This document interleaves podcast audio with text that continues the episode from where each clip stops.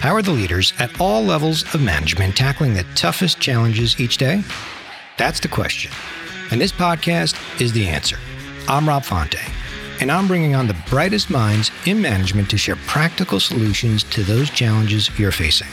Let's get ready to jam. Hello, everyone, and welcome back to the Leadership Jam session. Today's guest is Tim McElderry, who is the Director of Commercial Leadership Training and has over 30 years of management experience in the healthcare industry.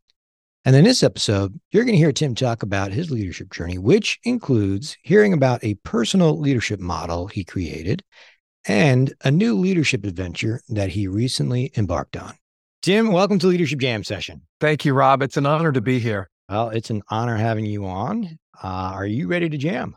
I am so ready to jam. Looking forward to it. All right. So you obviously have a, a long and successful track record of leading teams. And and along your your leadership journey, apparently you created a personal leadership model.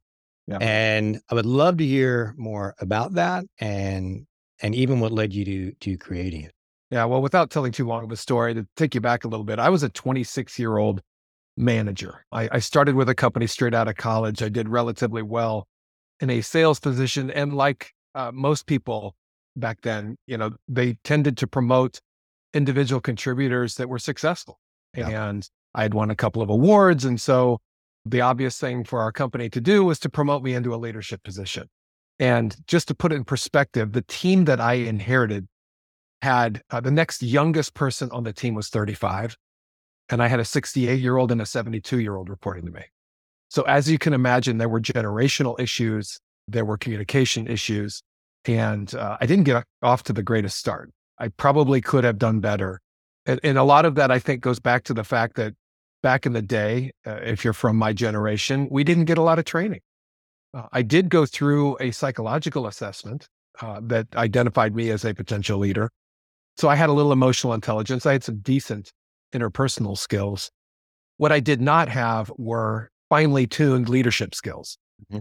And I thought that the best way to approach a team was to treat everybody exactly the same. Mm. I thought it was the fair thing to do.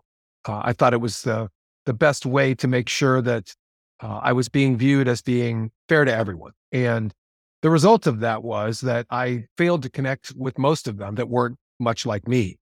And so I, I had to kind of learn on my own uh, what situational leadership was about without ever being exposed to it. I had to kind of understand that different personalities respond differently to leadership styles. And so all of that was literally learning as I went. It was not something I was taught. And so as as I went through my early leadership career, I made a lot of mistakes.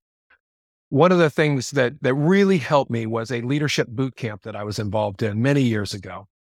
And the gentleman that taught that leadership boot camp felt that it was really important that people connect with their own personal why. Why, why am I doing this? Why have I chosen a career in leadership? Mm-hmm. And why should anybody care? And so we really dug deep, a lot of introspective thought around why do I lead the way that I do? Why do I believe what I believe? And that's what helped me build out my my leadership model. So your story is is unfortunately a very common one, right? right? I mean, most individuals don't get that that training and are just, you know, muddling their way through it. And it could be so much pressure, particularly when you're young, right? 26 year old and and here you are, your team is so much older than you, a lot more experience. I mean, it's a lot of pressure that, that you carry around. And and yeah, it is interesting. Definitely want to hear, you know, the leadership, your leadership model, because it is a simple question. What's your leadership approach, philosophy? I mean, it gets asked on, eh, well, it should on any management interview. And yet, when you really sit back and put pen to paper, it does go much deeper, but a lot of people don't put that much thought into it. And so, definitely want to hear more about it. Yeah, I, I think connecting with w- why you're doing what you're doing and and being able to articulate that to others is a great way for them to then connect with you exactly without that i i don't think you can get trust to where it needs to be i don't think you can find ways to motivate others because it's really about intrinsic motivations mm-hmm. I've, I've always said people don't motivate other people right but if you can tap into what motivates someone you have the ability to motivate someone else but just your existence as their leader is not necessarily motivational. It's really important that you kind of connect with those things. So mine, mine is really relatively simple. It's broken down into qualities, into behaviors, and then what I'm trying to achieve, which is ultimately inspiring trust in others. Mm-hmm. And so what I discovered was as I went back across my leadership career, there were really four qualities that stood out to me in the people that I worked with that always equated to success. Mm-hmm. So you can probably come up with hundreds of things that can can lead to someone's success, either personally or professionally. But these four things for me absolutely stood out in the sense that they always contributed to success. Mm-hmm. And interestingly enough, they spelled out the perfect uh, acronym WHAT or what. So the first one was work ethic. I believe that if someone works harder than those around them, it's a given. They're going to be successful. Mm-hmm. The H is humility. And it goes back to what you teach a lot around level five leadership and that you have to be humble. You have to understand that you can't do it alone. You need those around you helping you row the boat. And I've also found that if you appreciate all those that have gotten you where to where you are, that also tends to be uh, a quality that that really stands out from from a success standpoint. The mm-hmm. A is attitude, positive attitude. If you're a glass half full person, you're just simply inherently going to do better than people that look at world through a more negative lens. And finally, the team is for team first. And so what I've discovered, and this goes all the way back to my high school and college playing days and, in athletics, was that those people that put the team above themselves were incredibly successful. Those that put themselves above the team, it was kind of hit or miss. So what was work ethic, humility, attitude, and team first? And then the behaviors for me kind of came back to the relational side of things. So there were just five of them. One is caring. And if you genuinely show that you care for someone above and beyond a working relationship, if if the things in their life that are important to them become important to you, it's incredible how well uh, you can can lead others. Yeah, clear expectations. Rob, you and I, I you and I've talked about this a lot, but if yes. people don't know what's expected of them, there's there's going to be gaps. There's going to be challenges. Connecting is another one for me, and that is similar to caring, but in the sense that you go you go deeper and try to find out again what is important to that person. What are their intrinsic motivators? Why do they do what they do? If you can tap into those, you can you can have a tremendous impact as a leader. Yeah. I also feel like you need to lead by example. So I have had a few leaders in my life, and I see you nodding that that didn't necessarily do what they said. It was more of those do what I say, not what I do. And that also creates a disconnect that that I don't know that you can overcome it, mm-hmm. especially when you're trying to build trust with others. And then finally, it was just higher purpose. And what I mean by that is people need to feel a part of something bigger than themselves. If you want someone to go the extra mile, give that discretionary effort to be simply great at what they're doing, inevitably it comes back to why am I doing this? It's, it's usually not just for themselves. It's for the common good or for the, the, you know, the success of the company or whatever the case may be. So those together with finding the right types of qualities in people have always led to success for me and ultimately lead to trust with others. I love the model, right? It's very simple. So let me just repeat it, right? So it's the what is the work ethic, humility, attitude, team first. And then the behaviors, right, is caring, clear expectations, higher purpose, lead by example, and connecting. It's all leading towards, you know, inspiring trust. Yeah. You hit all the the the key themes that I love and and and preach and teach. So I'm curious. You said you know, you made a lot of mistakes, right? When you first became a leader. And so looking at your model, was there any of these that that as you reflect back and and say, yeah, I wish this was one that that I knew or one that I leveraged more. I didn't realize it back then. I think it was the connecting part. I, have always just genuinely cared about other people. That's that's usually a quality that's taught to us by our parents, and and I had that uh, going into my corporate career. But the connecting part, the the digging deep and finding out about why somebody is motivated, it wasn't even important to me. I figured, hey, you're here, you're employed. You know, the expectation is that you're going to, to put in the effort and work hard. And I think to some degree that drives most people to, to put in at least a, a modest effort. Yeah. Uh, but when you talk about getting someone to literally go the extra mile, so to give everything to the team, that's something where you got to find out what's important to people. And what was really kind of, I guess, enlightening to me was how how infrequently it was money. I always thought that everybody works hard because they want to make money and then money buys them things. And that is simply not the case. I, I've, I would say that over the course of my 30 plus year leadership career, it's probably maybe in the 10 to 20% range. And by the way, there's nothing wrong if you're driven by money. Sure. That, that's fine. You know, money is what provides for your family. It, it helps you, you know, pay for your kids' education, whatever the case may be. But money in and of itself is very infrequently the primary reason someone does what they do. Yeah. And it can be a lot of different things, but you won't know until you ask. Mm-hmm. And and you won't truly understand until you truly listen. Because there's usually little subtle things in there that you can pick up on as you talk to someone about their motivators. That is the the difference, right? Is is and first of all, I agree with you that that money is typically not. It is for some people, right? As you talked about, but I think it's something to be that we have to be cautious of to think that money is the number one driver for everyone because it's not.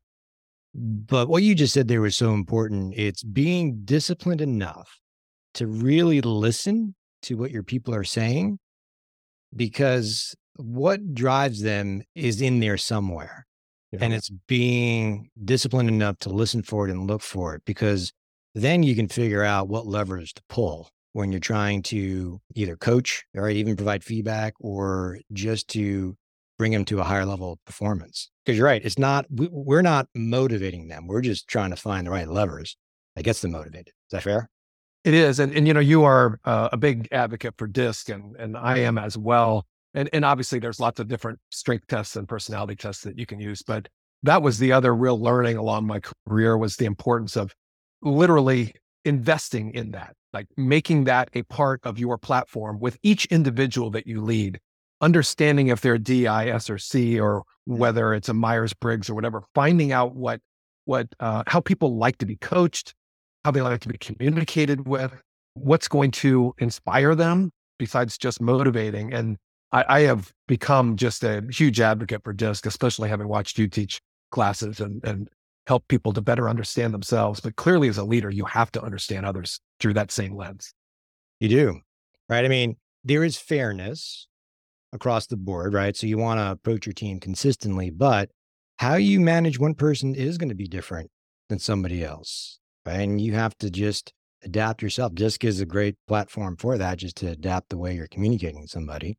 But I think it's on us as managers to invest the time, as you said before, to dig deeper, to really truly understand your people and know that you're going to have to adapt and look for different things to help coach them one, one of the things that stands out for me when I talk about being fair is I felt like I needed to spend the same amount of time with people. I needed to have some type of relational connection with them. And it was so easy with some people. For some people, you know, if they were into sports like I was, or if they enjoyed fitness or, or something, it was so easy for me to connect with them. For the people that didn't enjoy the same things I did or do the same recreational activities, I found that the best way to make that connection was through that listening and through that genuinely being curious about them. I, I, remember I had a gentleman that reported to me that was a figure skater. He liked figure skating. He actually performed with a local non professional figure skating group in town. And I went and watched him perform a couple of times. Did you? And that helped me to understand his world a little bit better. And so uh, I'm not big into figure skating. That wasn't a natural thing for me. But by being curious, and going and watching him perform, it made all the difference. Obviously, sitting there with his family and cheering him on, I'm sure that meant a lot to him. But it, I genuinely was curious. I wanted to learn more about why he did this. And it, he put a lot of time into it. So, you know, if you find something that someone does that they invest a lot of their time in, and then you show interest in it, it's amazing what can happen from there in terms of your relationships with others. It is so true. And I'm sure after you did that, your relationship with him probably grew much deeper. You're much more connected. And it it does tie into what you said before, even the, the the caring piece, right? It is connected to some degree, but it is a little bit different too, right? So you're just going deeper into the connectivity piece of it. Yep. Wow, that's fantastic. You just reminded me. I actually I had an employee who whose son played golf, but was extraordinary at. It was in college and actually came to the area where I lived in because they were competing against another school. And it was like 15 minutes from my house. And I went and just, you know, spent an hour and just watched his son play with him. And you're right. It's amazing how far that goes. It's the little things. An hour of my time, no big deal. But that's that's the key here is, you know, as managers, we have to be willing to dedicate the time, right? It, and do it in many different ways. Right. That's a great story that you shared. Just shifting gears here, our journeys are, are similar, particularly when it comes to being in roles of management training, leadership development. So along your journey, you moved into a a role where you were doing management training, leadership development. So I'm curious, how did that happen? Because it's not like I don't know about you, but for me, it's not like one day I woke up and say, "Yep, right. today's the day I want to pursue a career in management training." I'm curious to hear your story. So I was 20 years into my leadership career, and I had been through different positions throughout that leadership, but I always had direct reports, most of them in commercial roles. And the company came to me. So it was actually one of my annual performance reviews where my boss was providing that and then was joined by his boss on the call. I'd never had that before where, you know, my boss's boss joined a, a performance review and they said, listen, we are creating a new position at the company that is specific to commercial leadership development. It was not an HR role. It was in the commercial organization, actually in the commercial learning and development department. And they said, we love what you do. You, your teams are always so highly motivated. They always perform well. We'd love for you to teach others how to do it. And it was a difficult decision, Rob. I, I, I really enjoyed my team, first of all. Uh, I enjoyed the competition of being in a commercial leadership role and the, the fruits of my my labors. Like I, if I did well, you know, you're compensated for it. So by going into leadership development, you you lose some of those things. I lost my team and some of the incentives that go with with being in, in a commercial leadership role. But for me at the time, the idea of being able to contribute to the success of others and ultimately drive the company's performance. If I did my job well mm-hmm. and and leaders were that much better at leading their teams, I knew the company was going to perform better. So just having that ability to put my thumbprint on the organization and leave a legacy like that was enough to motivate me to dig in. But I will tell you, eh, with all of my intuitive leadership skills, I was not at all ready to teach others. Uh, I had to put a lot of time and effort into learning what was out there, being certified in many of the courses that I valued, but I, I was not certified to teach them, and reading a ton of books. I mean, I was devouring books usually about every two weeks. I was going through a new leadership book. Um, I was working remotely, so I had my evenings to myself. So uh, I was literally driving to Chicago. I would stay there for the week and come home on Fridays. So you can read a lot of books when you're sitting in a hotel room uh, night after night. And uh, I was amazed at this this journey that I'd been on 20, 30 years into it. And yet I was learning things that were completely new and fresh to me just by reading all these books. So that was that was primarily what motivated me and why I did what I did. And the result of that was that I have become absolutely fascinated with this topic. Yeah. Um, I, I, love what you do. I, I think it's amazing for for someone to be involved in helping to develop emerging leaders like you do. And and I just I love doing that at the corporate level. There'll probably be a point at at some point in my life where I just do this uh, you know, put a shingle out and, and do what you're doing. But until that time comes, it's nice working for a company as well. How long have you been in the role? This is the beginning of my eighth year in wow. leadership development, commercial leadership development. When you first took it, did you think you'd be doing it for that long or you thought it would just be? That's a great question. I, I, w- I probably thought that at the time that it was going to lead to higher levels of, of leadership, maybe, you know, get into the C suite or something like that. But as I've continued to do it, and I'd be interested in your thoughts on this. It has, I have become that much more engaged with doing it. Yeah. Uh, you, are never going to become a, a billionaire doing this. I guess maybe if you write a few books, you, you possibly could get wealthy, but it's not about the money for me. It's always been about how can I help others achieve their goals and reach their potential. And the opportunity to do this full time at a company that very much values what I do is all the reward that I need. Our careers are very similar in nature. Yeah. Where uh, I wasn't looking uh, to move into a leadership development role or management training role. Similar to you, it, it kind of found me where I was recruited to do it. And when I was asked, my first thought in my mind was training. I don't want to go to training. I want nothing training. Right. Uh, I have other career aspirations. And and it is interesting when I took the role, it did appeal to me for many of the same reasons you talked about. And once I was in it, I truly loved it. And I realized how much I didn't know about yeah. managing yes. people, right? To your point, once I started, you know, reading and, and getting certified in courses, and I thought I'd only be in it for like a year. I know many of you out there have heard the story before, but it's it's important just to state how how then I had a completely different shift.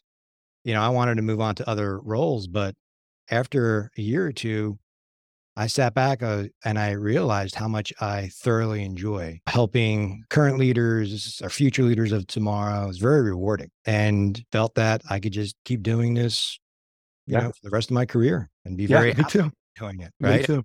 And for me, it did turn into, you know, launching a company, but regardless, it is a, it, it is cool just to hear your story. And I think the other point around this too is this is very important for managers out there who are listening that you know, great managers see the potential in their employees that they themselves don't see. I never would have thought, you know, of, of taking this career path. And sounds like you didn't either. It was no, it wasn't on my radar. Right. And shifting gears again, because sounds like your leadership journey is about to take another turn where it is. So it sounds like you are, or you are running for public office. Is, is that correct? So I am. This is a whole new leadership journey for you. I just have to ask the question, particularly in this political environment that that we're in in these days. Why? Why are yeah. you looking to do this?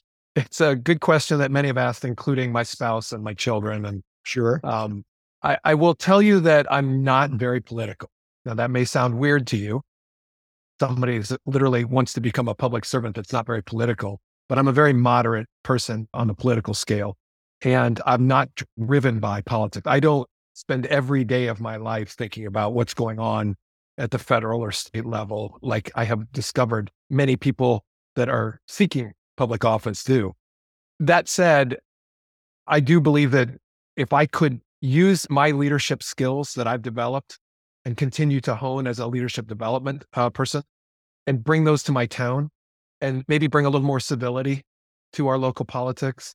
Um, maybe just a little more uh, level headed, more curiosity, listening more as opposed to just making decisions and, and driving them uh, through our town council and our mayor's office. I think I can make a difference. But I think the bigger part for me is I've, I've always believed that growth comes from challenge. And whether it's physical, uh, whether it's you know, running or lifting weights or whatever, you, you have to go through the discomfort to, to, to actually become better physically. The same is true for me cognitively. I, am pretty comfortable doing what I do. Uh, I've been doing it for seven years. You've been doing it for even longer and, and, and 30 plus years of leadership. So I am a very high touch, high connection type leader. This is the opposite of that. This is the antithesis of that. I won't be able to talk every constituent. Mm-hmm. I won't be able to have that type of high high touch connection. So I'm having to flex muscles that I've never had before or, or develop muscles that I've never had before. And so part of running for public office is also a test for me. If if I want to be able to connect with our senior leaders who have to be more visionary and have to think for more about the the entire organization and and what that culture needs to look like and and where we're going as a group, then this is a perfect example of how I can build that skill set independent of necessarily being in the C suite myself. So there's a, there's a lot that comes out of it, and the campaign has been probably one of the coolest things I've done in my life. Mm-hmm. Most of you probably would shudder at the idea of going and knocking on 2,000 doors and and asking people for their vote. And I quite honestly, even having been in sales most of my career, also was very concerned about that part of it because of, as you mentioned, the divisiveness in our country today. And if you represent what party, what does that mean to someone that maybe affiliates with a different party? But I have had nothing but the complete polar opposite of, of that negativity. I have had people embrace me. I've had people that are on the other side of the political aisle invite me into their homes, curious and wanting to know more about why I was doing this and, and what I thought I could do for the town. So it's been an absolutely phenomenal experience. Obviously, I've yet to get elected. That's coming up very soon here on November 7th. We'll find out more. But at this point, I will, I'll always look back on this experience and think that this was a huge growth opportunity for me, uh, especially from the standpoint, again, of, of that visionary side of leadership, being able to kind of connect from a distance and, and try to drive change without necessarily being able to ask people questions about why they do what they do and find out what their intrinsic motivators are. So there's a lot that's gone into it, and I've genuinely enjoyed every part of it. We are very similar and like minded. And I know that, you know, I sit back and, and see some of these political decisions that are made, and I sit back and just scratch my head. And there's no doubt in my mind, you put, you know, a handful of people like like yourselves in a room, anything can get figured out right? From the business mindset and the leadership perspective. And that's kind of what's missing in politics. Yeah, it, it's, I wouldn't agree with you completely on that, Rob. And I would even tell you the whole idea of demonizing someone because they're with a different party, or maybe they lean more right or more left than where you are, is a tremendous mistake that we've got to get away from in our, our country. Yeah. There is invariably every person that I've met along the way, including my opponent, including other town council candidates that, that think very differently than me. We all want what's best for this town. If you start with that and try to identify, well, what does that look like for you? And then just seek to understand, just stop talking. Mm-hmm. Listen to what they have to say. It's amazing how often you can find things that you that you can build on together. And that's what I hope happens. If I can get elected, regardless of who the other councilors or the mayor is, from my standpoint, that's all I hope to do is is just connect with everyone else, find those few topics that we all agree on. Let's start there. And and I'm finding that, you know, things like we don't have a community center in our town. So there's no place for people to come together and be a community outside of our parks. Yeah. And so things like that, almost everyone genuinely agrees on. It's just a matter of finding the funding. Well, that can be done. We can find private partnerships. So whether you're a Republican or a Democrat, if we all agree that we want a community center, how do we make it happen? So it goes back to the same leadership principles we were talking about before, does it not? If you have the best interest of of your constituents in mind or your people that you're managing, that's what it comes down to. All the same net, you know, all the same basic leadership skills that we talked about, which unfortunately is often missing in the world of politics, is it not? Yeah, Rob, I'll even take it a step further. I took my leadership model when I was first writing up my platform and trying to identify what was it that separated me as a candidate, I went back to my leadership model. So everything that you see on my platform, if you were to go to my website, everything that you see in terms of we just recently had a town forum where we had to present our platform to the community, it all goes back to what what I think makes for a great leader. And so independent necessarily specific town issues, as I'm leaning on that leadership model, I'm finding that people are connecting with me more so than my opponent uh, because he doesn't have that same background. Mm-hmm. He's just basically kind of throwing out there and hoping that it sticks. And my approach is much more specific to who I am, why I'm running, and what I plan to do and how I'll do it. And it, it appears to be resonating. So fingers crossed, November 7th. And if you want to learn more, go to timforzionsville1.com and you can see you can see what I'm doing on my website. Well, I give you a lot of credit. I think it's very commendable, you know, to serve for public office. I wish you all the best and good luck with it. And and again, for those of you out there, I challenge you just in terms of creating your own leadership model, right? Not just the typical canned comments and words that that you often see managers spew out in front of their right front of their people, right? When you really actually put pen to paper and be very thoughtful about your leadership approach and and and putting together your own personal leadership model, I think you'll find you'll have just a more thoughtful approach and probably a better way of connecting with your people too. So yeah, it's it definitely becomes more intentional yeah. when it's there on paper and it's it's what you after a couple of days of introspective thought and, and whittling down all these different ideas, if that's what you come up with and that's your model. And by the way, I've helped hundreds of people develop these over the course of the last seven or eight years, and I've never seen one even remotely close to the other. Right. So it just goes to show you there's so many different things that lead to great leadership. It's what you believe in. And, and if, if you can help others to see that and connect with it, it will really, really help your leadership career. That's awesome. Well, Tim, I appreciate you coming on and sharing your leadership journey and and talking through your leadership model. It's been a pleasure having you on. Thank you so much, Rob. It's been great. Appreciate it. Thanks so much for listening today. If you enjoyed this episode, be sure to share it with a friend or colleague who you think might also get some value from it. I'm Rob Fonte, and I'll see you on the next episode of the Leadership Jam Session podcast.